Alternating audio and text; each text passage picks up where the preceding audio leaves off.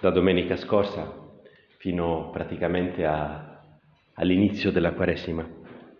La Chiesa ci presenterà nel Vangelo della domenica il, il lungo discorso della montagna che nel, capi- nel Vangelo di San Matteo occupa ben tre capitoli. Un discorso lungo, programmatico, importante e, e, è il primo dei cinque discorsi attorno ai quali San Matteo struttura il suo Vangelo. No?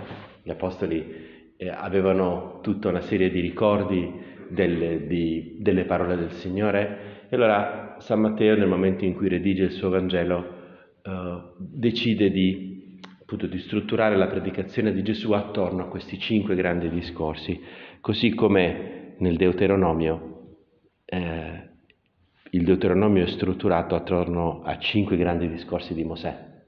È un modo con cui San Matteo vuol dire ai suoi lettori, attraverso la struttura stessa del Vangelo, che tu, Signore, sei il nuovo Mosè, colui che conduce il nuovo popolo di Israele dalla schiavitù del peccato alla libertà della terra promessa dei figli di Dio.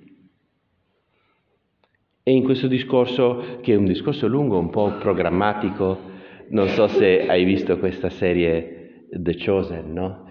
dove forse in maniera un po' caricata si vede come Gesù e gli apostoli preparano questo discorso, no? allora che costruiscono una specie di palco e Gesù che poi passa ore con San Matteo a limare le parole come deve dire e le donne che gli dicono come deve vestirsi in modo tale che si veda anche da lontano con chiarezza forse un po' caricata questa cosa, Signore, però, però sicuramente è un discorso importante perché, perché va alla base di quello che è il desiderio del cuore di ognuno di noi.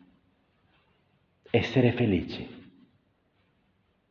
essere beati, avere cioè una vita, Signore, degna di essere vissuta, una vita piena, una vita uh, che sia, come diceva Benedetto XVI nella Spesalvi, semplicemente vita. E, e qui tu, Signore, eh, affrontare questo, nell'affrontare questo tema, ci chiedi un po' di entrare in una logica nuova, nella logica della redenzione. No? Una logica nuova che già nella seconda lettura della messa eh, di domenica scorsa ci veniva eh, suggerita no? con quelle parole di San Paolo molto belle della lettera ai Corinzi, nei quali considerate la vo- infatti la vostra chiamata, fratelli. Non ci sono fra voi molti sapienti dal punto di vista umano, né molti potenti, né molti nobili. Ma quello che è stolto per il mondo, Dio l'ha scelto per confondere i sapienti. Quello che è debole per il mondo, Dio l'ha scelto per confondere i forti. Quello che è ignobile e disprezzato per il mondo, quello che è nulla, Dio lo ha scelto per ridurre al nulla le cose che sono, perché nessuno possa vantarsi di fronte a Dio. E il Signore vuole fare meraviglie attraverso degli strumenti assolutamente inadeguati. Questo è stato all'inizio della Chiesa. Il Signore ha voluto propagare in tutto il mondo la dottrina di salvezza attraverso uomini ignoranti, anche un po' duri di comprendonio, non particolarmente coraggiosi, fuggono tutti nel Getsemani, fuggono tutti, anche Giovanni, tutti. Non rimane nessuno con coraggio a fianco a Gesù. Poi, Signore, è chiaro che nella Chiesa sono venuti anche nobili, sapienti, forti, ricchi. E così è successo anche in casa, no? se vuoi. Tra i primissimi, forse gli unici due veramente, almeno eh, tra gli uomini, eh, veramente un po' fuori, cioè in gamba, erano Don Alvaro e Don José María Alvareda. Eh, I due, gli altri erano sicuramente persone forti eh, che hanno avuto molta fede in nostro padre, ma cioè, persone normali. Quattro cisgarabis, diceva nostro padre, come, come hai fatto l'Opus Dei tu, Signore? Con quattro buoni a nulla. E, e poi invece sono venuti le persone in gamba, le persone eh, intelligenti, sapienti, i ricchi, i forti. E forse, Signore, tu ci stai facendo questa grazia in questo momento della storia della nostra famiglia, di ritornare ai quattro cisgarabis, di ritornare a scoprire, Signore, che tu vuoi fare cose meravigliose attraverso strumenti inadeguati. Ti ricordi quella frase di nostro padre della lettera eh, sul lavoro di San Michele? Es lógico, hijos míos, que algunas veces quienes tenéis la misión de sostener y formar a otros hermanos y de ser el cimiento sobre el que se asiente con solidez un edificio de tanta altura, está parlando a San Michele, nostro Padre, quindi tutte numerarie, numerarie ausiliari, aggregate. E tu fai un lavoro di formare i tuoi fratelli attraverso il lavoro di amministrazione, attraverso i colloqui di San Gabriele che ricevi. Di fronte a tutto questo, sintais vuestra pequeñez y penséis, conmigo toda esta labor?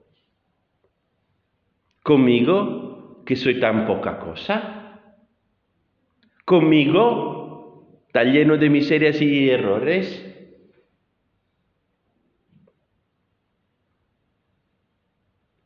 ¿Conmigo, Señor? Yo os digo que abráis en esos momentos el Evangelio de San Juan y meditéis despacio. Aquel pasaje en el que se narra la curación del ciego de nacimiento. Ved cómo Jesús hace barro con polvo de la tierra y saliva, y aplica ese lodo a los ojos del ciego para darle la luz. El Señor usa como colirio un poco de lodo. numerarios y agregados somos eso. Eh? Uno si aspetterebbe che non si vada dice, dicesse lodo, no? E siccome è buono dice colirio.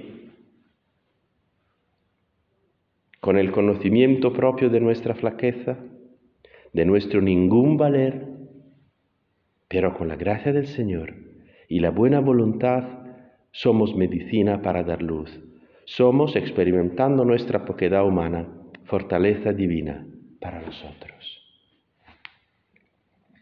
Sorella mia, è importante questo. Il Signore guarisce quell'uomo cieco dalla nascita non applicando sui suoi occhi il collirio preparato nel laboratorio di un sapiente alchimista, diceva nostro padre, ma fango con il rischio che fare peggio, no? fare un'infezione agli occhi, gli fa peggio. Sembra, cioè fa, gli mette sugli occhi qualche cosa che uno potrebbe dire gli potrebbe provocare un'infezione. Però il Signore vuole servirsi di questo, di quattro cisgarabis, di persone deboli, ignoranti, anziane, Signore, con le ossa rotte, piene di acciacchi.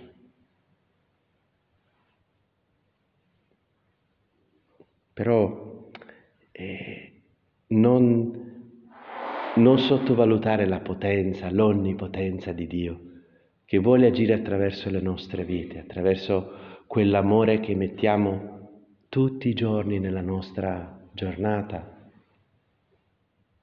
Sicut prima sicut unica, sicut ultima. Eh? Questo, questo, è invocazione che oh, per la prima volta la vidi ricamata su una di queste tovagliette della sacrestia su cui si venivano messi i paramenti a, a delegazione femminile a Palermo. C'era a Camporeale, c'era questa, questa richiesta, questo invito al sacerdote di celebrare quella messa come se fosse la sua prima messa, come se fosse la sua unica messa, come se fosse la sua ultima messa. E questo per me è sempre stato, Signore, un, un, uh, un modo interessante di affrontare non solo la messa ma ogni mia giornata. E ti chiedo di essere capace di farlo così, di vivere ogni giornata come se fosse la prima, come se fosse l'unica, come se fosse l'ultima. Se il fango vive così, guarisce i ciechi.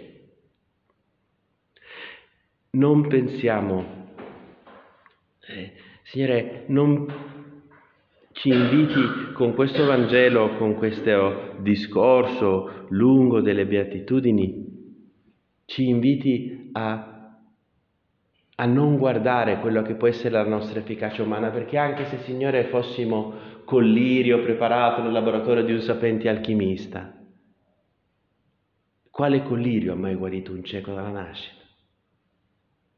L'opera che tu ci chiedi di fare, Signore, è qualcosa di soprannaturale, di totalmente al di sopra delle nostre forze.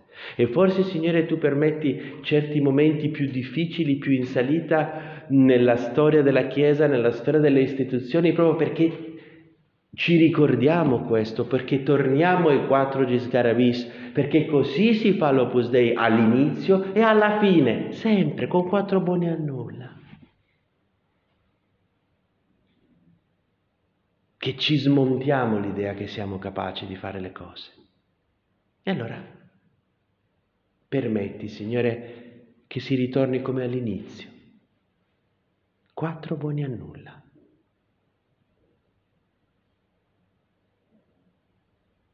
E che però cercano di vivere la loro vita ogni giorno sicut prima, sicut unica, sicut ultima, perché nelle tue mani, Signore, la nostra nullità il nostro ningún valer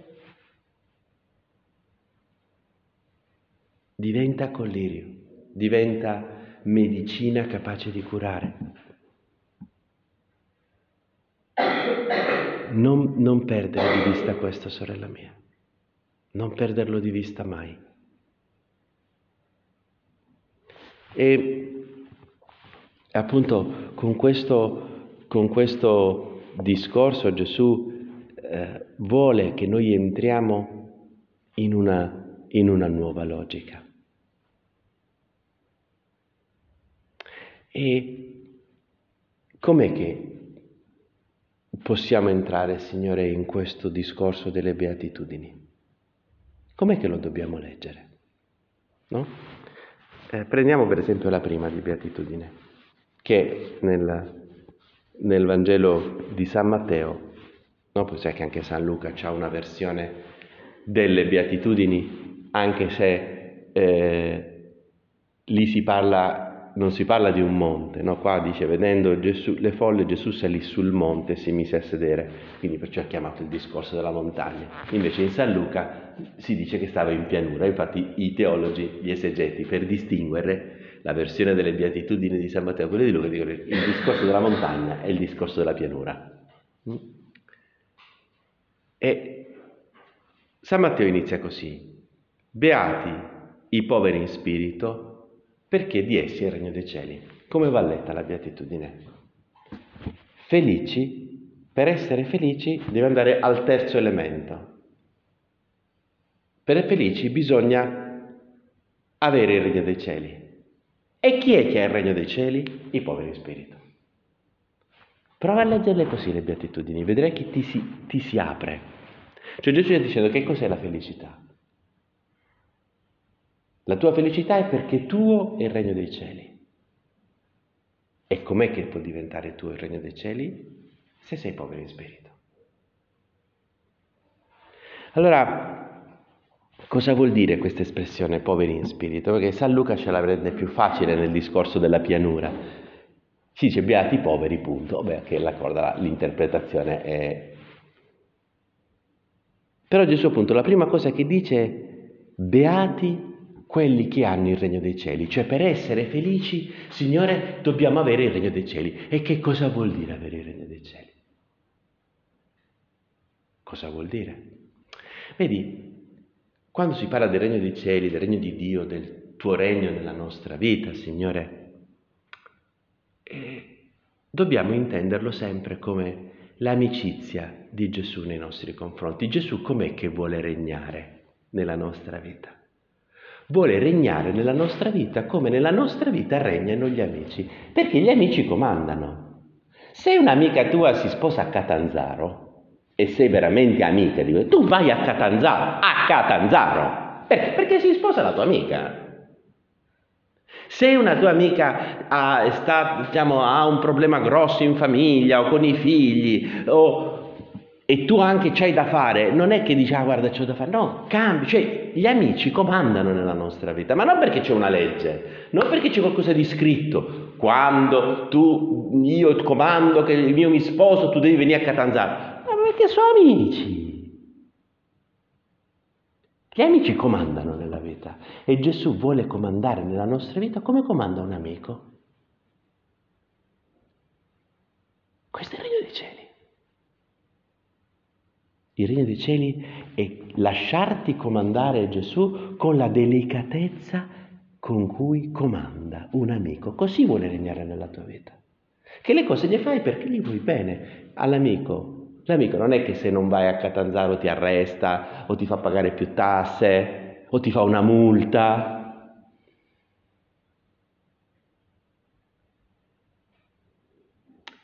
E per essere felici, Signore, dobbiamo avere il regno dei cieli. La felicità è l'amicizia con te e farti permetterti di comandare nella nostra vita come comanda un amico. Chi dice, ehi, senti, avevo bisogno di parlarti. Queste sono le norme del piano di vita. Gesù che dice, ehi, Gesù che ti fa una telefonata. Ehi, senti, ti posso parlare un secondo? Hai una mezz'oretta per me? Gesù vuole comandare nella nostra vita come comanda un amico. Beati, dice Gesù, felici quelli a cui il Signore, che lasciano che il Signore regni nella loro vita come un amico regna nella vita di un amico.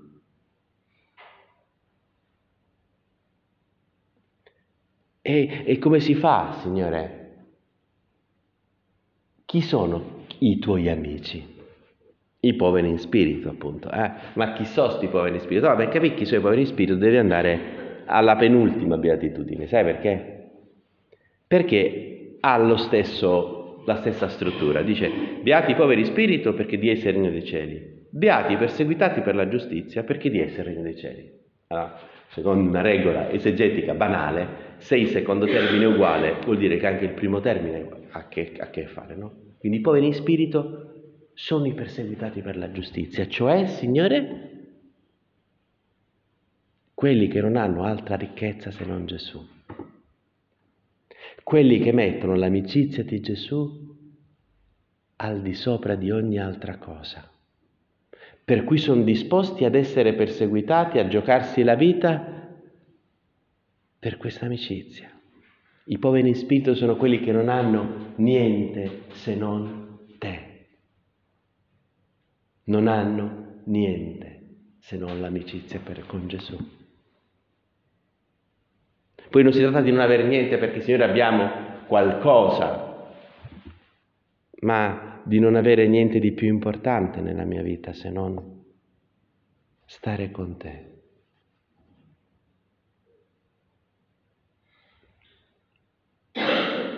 Poi viene quella che è la beatitudine più impressionante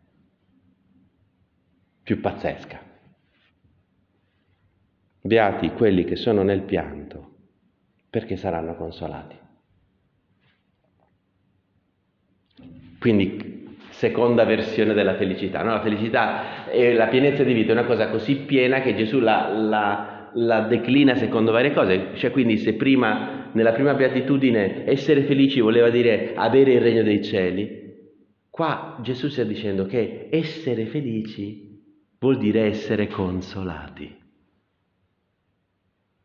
che nella stupenda etimologia che spiega Benedetto XVI nella Spesalvi, no? dice solo, io sono solo e poi invece sono consolato, cioè è una solitudine accompagnata, non sono più solo ma consolo.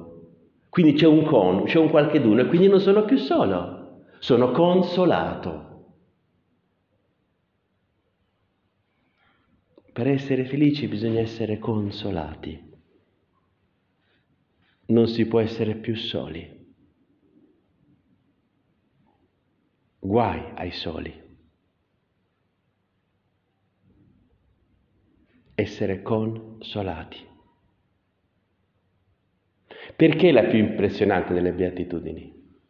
Perché uno dice, beh, i poveri in spirito decidono di esserlo, no? Nel senso che quelli che non hanno altri che te, Signore, e che decidono di dare a te il podio più alto nella loro vita, l'importanza più alta, no? che la tua amicizia comandi come nessun'altra cosa comanda. Lo decidono. I miti decidono di essere miti. I misericordiosi decidono di essere misericordiosi. Quelli che hanno fame e sete della giustizia decidono di cercare la santità. I puri di cuore decidono di esserlo. Gli operatori di pace decidono di mettersi in gioco. I perseguitati per la giustizia accettano non abiurano la loro fede, non vengono meno alle promesse che ti hanno fatto, non vengono meno a quello che c'è stato fra te e loro nella loro vita. Tutte le altre beatitudini implicano una decisione, ma quelli che sono nel pianto, mica lo decidono, sono nel pianto, stanno soffrendo. Ed è impressionante, Signore, che tu stai dicendo che coloro che sono nel pianto saranno consolati e quindi felici.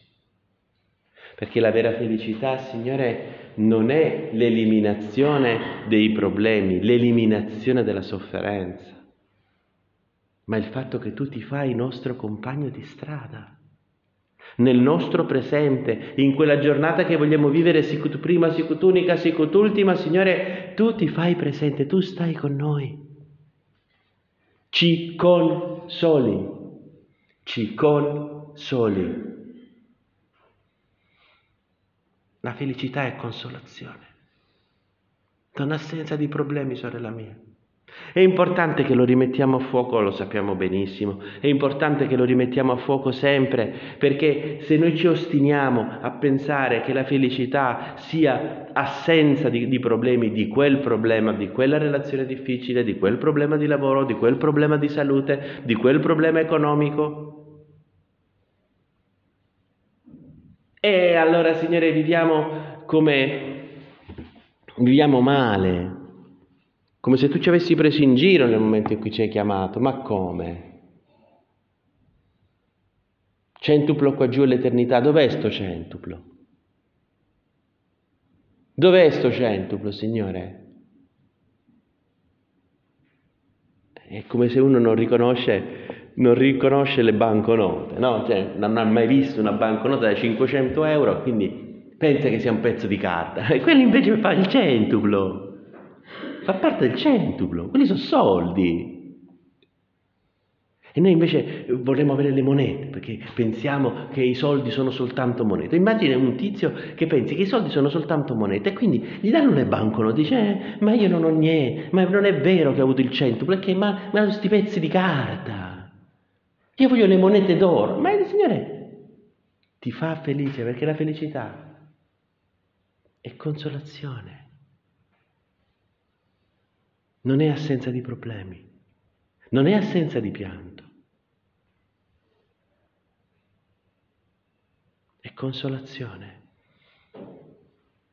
E lui, e lui ci consola. Saranno consolati. Attenta, non quelli che stanno nel pianto che sono buoni, non quelli che stanno nel pianto che sono santi, non quelli che sono nel pianto che fanno il piano di vita, non quelli che sono nel pianto perché lavorano tutto il giorno bene, non quelli che sono nel pianto perché sono splendidi nella vita di famiglia, non quelli che sono nel pianto perché sono puntuali in quello che fanno, quelli che sono nel pianto punto.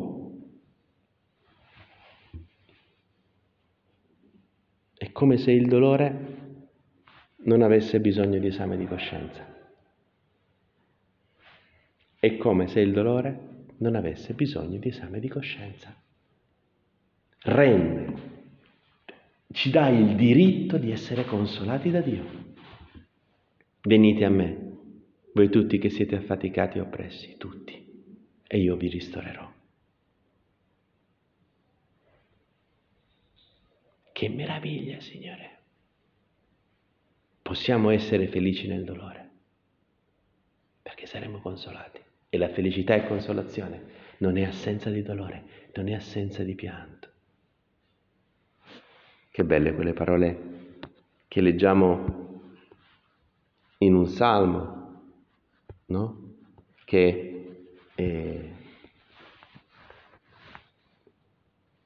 il Signore è vicino a chi ha il cuore spezzato Egli salva gli spiriti affranti. A me è sempre colpito, Signore, l'universalità, l'universalità di questa affermazione. Non chi ha il cuore spezzato perché ha dedicato tanto tempo a seguire una soprannumeraria e poi quella non è andata avanti, oppure quella ragazza ha seguito tanto tempo e poi quella non ha smesso di fare il circo. Chiunque è nel pianto sarà consolato. Anche chi è nel pianto perché ha sbagliato lei, anche chi è nel pianto perché ha peccato, anche chi ha pianto perché è un idiota, Signore. Che vuol dire uno che non vede. Eh? Non ha nessuna... La parola idiota vuol dire uno che non vede. Dall'originale greco. Uno che non vede.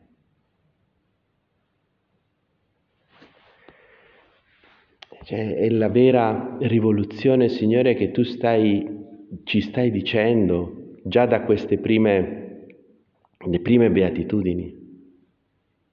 Felici è chi è in amicizia con Gesù, felici è chi è consolato da Gesù.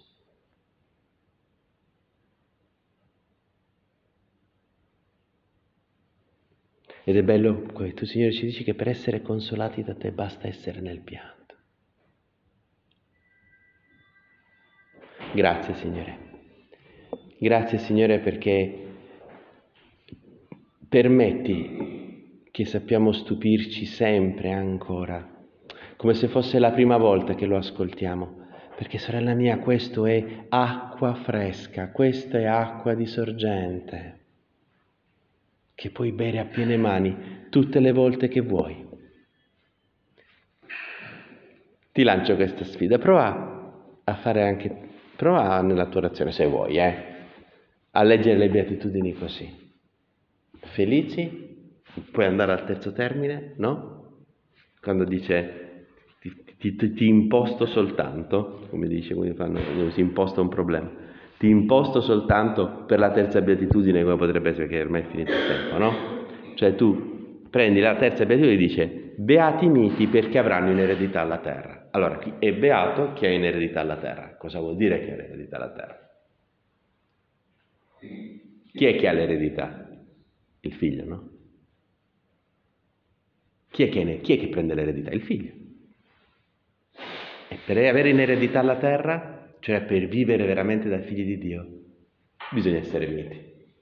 Ecco, Signore, aiutaci nell'orazione anche su queste parole di Gesù, che sappiamo riscoprire la bellezza e la freschezza della nostra vocazione cristiana, no? Del nostro, eh, di quello che è il sogno che tu hai su di noi di quello che è il desiderio profondo di usarci come collirio, perché tante persone possano tornare a vedere o vedere per la prima volta se sono ciechi dalla nascita.